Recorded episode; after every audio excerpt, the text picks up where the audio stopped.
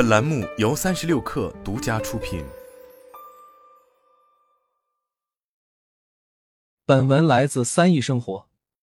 亚马逊又裁员了，但这一次被动刀的并非风雨飘摇的游戏部门，反而是一度被视为其第二增长曲线的 Alexa 部门。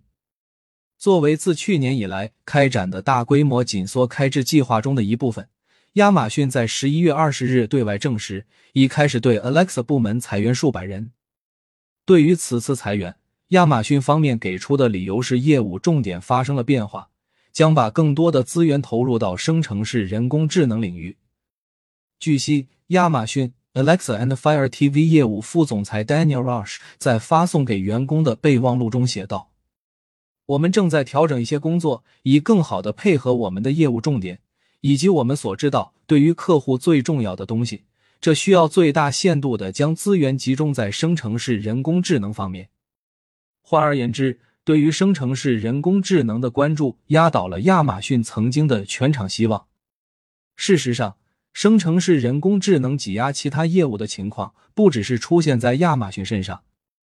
毕竟当下火热的。AI 大模型需要包括 GPU、语料、电力、冷却水在内的海量资源，而 ChatGPT、New Bing、Bard 表现出比以往 Siri、Alexa、Google 助理更胜一筹的智能，大量的资源是必不可少的一环。但问题是，即便强如亚马逊这样的顶级互联网巨头，手中可动用的资源其实也是有限的，同样不可能实现多线作战。如此一来，目前亚马逊的选择就是砍掉原先属于 Alexa 的资源，并交给号称拥有两万亿参数规模的大模型 Olympus。不过，这已经是 Alexa 部门自去年秋季以来的第三次裁员。尽管亚马逊方面在相关备忘录中声称，虽然数百个职位受到了影响，但在为我们的客户提供出色体验的设备业务总人数中所占比例相对较小。然而，毫无疑问的是，如此频繁的裁员，在某种程度上也代表着 Alexa 或已被打入了冷宫。其实，亚马逊将 Alexa 的重要性下调，并不难以理解，因为其所代表的智能音箱在下坡路上几乎是一去不复返了。归根结底，智能音箱发展到现在，它的创新性乃至产品体验没有达到用户的预期。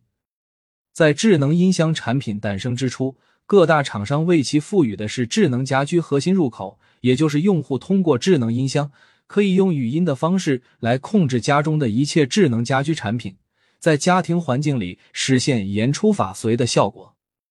然而遗憾的是，经过了差不多十年时间的发展后，这一愿景至今也没能变为现实。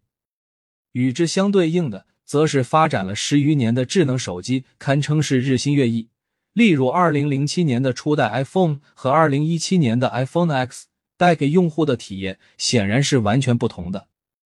而二零一四年的亚马逊 Echo 和今年发布的 Echo 奢五之间，除了多一块屏幕，在语音交互层面似乎是原地踏步。甚至于智能音箱可以在房间内实现通顺的对话，以及识别用户在不同位置的指令，这种退而求此次的预期都还没能达到。从目前社交平台上的用户反馈来看，大家使用智能音箱依然没有离开听音乐、问问题、查天气、定闹钟、听广播等常规功能。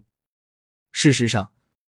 导致智能音箱体验不如预期的关键是原厂拾音技术的发展已经陷入停滞，而在复杂的杂声学环境下，准确捕捉用户语音指令更是成为了桎梏智能音箱的难题。毕竟，一旦有了达到商业化水平的原厂拾音能力，也就意味着用户不再需要在智能音箱旁边下达指令，在房间内任意位置即可激活智能音箱。同时，在基于 IP6 的 Matter 通信协议之前，智能家居行业使用的解决方案众多，更有 WiFi、蓝牙、Zigbee、蜂窝网络或者有线等等不同的通讯协议。除了不同协议之间的设备不能互通之外，甚至就连相同通讯协议之间的设备，有时也不能互通。可 Matter 协议诞生的还是太晚了，甚至已经错过智能音箱的高峰，以至于现在绝大多数消费者已经不再认可智能音箱是家庭控制中心这一逻辑。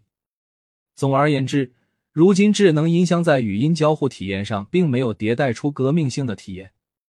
而为了弥补语音交互的孱弱，屏幕也开始陆续出现在了智能音箱产品上。但通过触摸来辅助交互，固然解决了智能音箱的短板，却也弱化了它的特色，以至于在某种程度上来说，智能音箱已经变得与平板电脑越来越相似了。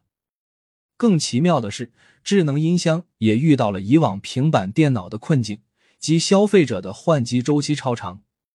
在这一点上，智能音箱甚至还不如平板电脑。原因也很简单，因为智能音箱的使用场景几乎是目前消费电子产品中最狭窄的之一，这也使得应用在智能音箱上的芯片进步幅度小，又反过来限制了智能音箱功能的增加。最终的结果就是，消费者在购买了一台智能音箱之后，可能数年都不会换新。本来换机周期长就已经够让相关厂商头疼了，偏偏大家还都在打价格战。据市场调研机构 i b y Research 的分析，亚马逊每出售一台 Alexa 设备都会损失数美元。其中以 Echo Dot 为例，它的物料成本约三十一美元，这还不包括管理费、运费和其他费用。可这款常规售价为五十美元的智能音箱，在一年中的绝大多数时间里都会以二十九美元的特价促销。而亚马逊 Alexa 打价格战，则是因为竞争对手谷歌 Nest 采取了贴身肉搏的竞争方式，使得其只能使用贴着成本定价的方式来维持产品的市场竞争力。据海外媒体 Ars Technica 的分析，亚马逊 Alexa 业务在二零二二年损失了高达一百亿美元。用股票市场的概念来形容，就是智能音箱如今的局面是杀逻辑，支撑硬件厂商将真金白银投入这一领域的逻辑更是已经摇摇欲坠。当消费者都不再相信智能音箱能成为家庭控制中心后，一个发展前景不及预期，同时也不能赚钱的业务被商业公司边缘化，显然就不难理解了。因此，亚马逊方面将目光移到更热门、更有未来的生成式 AI 上，反而更符合投资者的期待。